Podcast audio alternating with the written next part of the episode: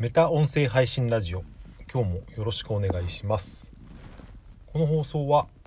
毎日音声配信をしている僕岩見が考えたことや気づいたことをお話ししている番組です、え8月18日の火曜日になりました。いかがお過ごしでしょうか、えー今日話してみたいことはですねまあいろいろあったんですけどえらいもんでですねこれだけ毎日やっていると今日の体調でこの話題はちょっと、うん、頭がついていかなそうそうだなみたいなのがで。すねだんだん分かるようになるんですよね。僕はですねその話すネタみたいのをスマホのメモ帳に残すようにしてるんですけど、えーそのメモの取り方みたいなことを話してみようかなと思います。うん頭の中にですね、まあ、いろんなタイミングでいなんかトークネタになりそうなものが思いつくことはあると思うんですけどその時にですね最初の方は割とあえっ、とこれ結論から先に言いますとですね、うん、トークネタをメモに残す時に忘れないようにする効果的な方法はですねこれはタイトルを考えることですね、まあ、それについて今話していこうと思うんですけど最初のうちは僕はその頭の中にあこれ話せそうだなっていうことが思いついたらそれをそのままですねメモ帳に、まあ、フリック入力とかあと音声の音声入力とかを使って、えー、だらーって書いていったんですけどそうするとすごく長くなってですね後で読み返すとこの人何言いたいのか分かんないなっていうことになるんですよ。うんまあその要点も書いてあるんですけど、まあ、要点じゃないところが多すぎるというかでもその思いついた時はですね、うん、あこれは話せるなっていう全体像が見えてると思うんですけどその全体像をメモに残すっていうのは結構難しいのでじゃあその時に何をするかというとですねさ、えー最初に言ったようなタイトルを効果的なタイトルを考えるわけですよね。うんタイトルを考えるっていうのはどういうことかというとそれは、まあ、要約なわけですねタイトルっていうのは。誰かがそのタイトルは予告編だっていうことをお話ししている方もいましたけど、まあ、その要約と考えるとと、うん頭の中にパッと思い浮かんだその話題というかトピックがあってそれをですね、えーまあ、20文字とか30文字の短い文章にですね残すとするとこの話の要点はどこだろうってことをまずですね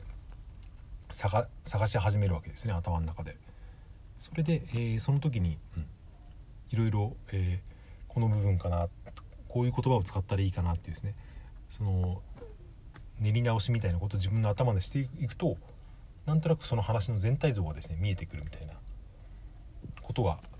僕はよくあるんですよね。だからその思いついたことは全部書き残すんじゃなくて一旦ですね、えー頭の中で寝かせてっていうか、ね、寝かせるわけじゃないな、え、こねくり回すわけですよ。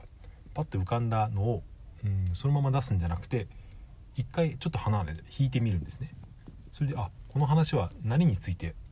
話すとこだろうって。これを聞聞く人に何を伝えたい、うん、僕は思いこの話を思い浮かんで、うん、あどこが何て言うんですかね。良いと思えた部分なんだろうっていうのを自分の頭の中でですねもう一回俯瞰するんですよね。俯瞰してその一番要点となりそうなところをタイトルに考えるっていうことをやると自然とですねそれが忘れなくなるんですよね。そう。この話のポイントはその、うん、タイトルの付け方じゃなくてタイトルをまず考えることによって後で思い出しやすくなるっていうですね。そのパッとですね例えばその暗闇の中で何かが見えたとし見えたとしますよね、うん、それでそれをキャッチしたいんですけど、うん、そのキャッチする時にちょっとこの例えは分かりづらいな。うんなんていうんですかね。芋掘りに例えるとしますと筒の中にですねさつまいもがいっぱい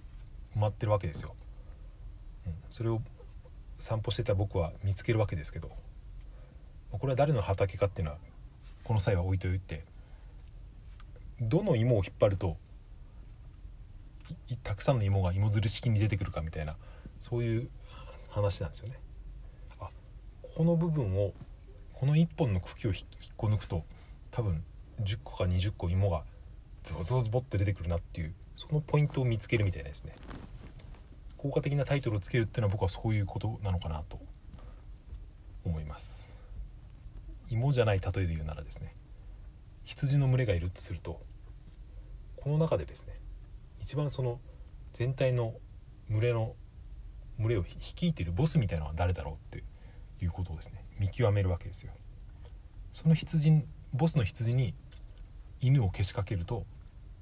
羊の群れが全体をですね誘導することができるってだんだん何の話をしているのか自分でも分からなくなってきましたけどまあタイトルをですね頭の中で練ることによって、その思いついた話の全体像が見えて、えー、後で話す時にですね忘れづらくなるというそういう話をしてみました、はい、ちなみにですね僕の今スマホのメモ帳に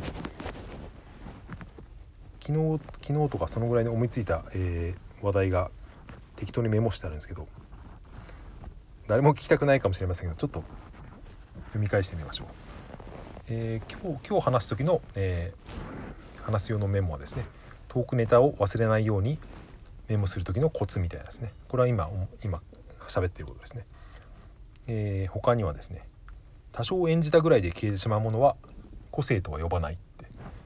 これはですねちょっと、えー、他の方のラジオを聞いていてですね。ラジオは演じるべきか素を出すべきかみたいなことを喋ってる人がいてそれについて思ったことですね、えー、その下にあるのは、えー、視野が広がるほど言語は自由になる。その下に中地さん YouTube って書いてあるんでこれはですね、えー、中地さんというアフィリエイターの方がやってる YouTube 動画を見て、えー、その文章力のですね文章を書くことの面白さみたいなことを、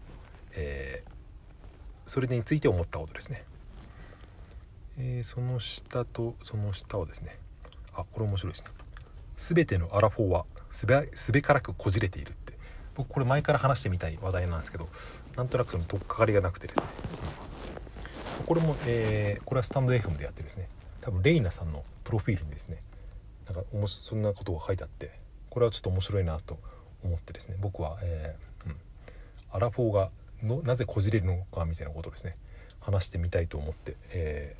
ー、まだ寝かしてある状態です。こういうふうにですね。なんかそのちょっと面白い自分でも後で見てですね面白いなと思えるタイトルをつけておくと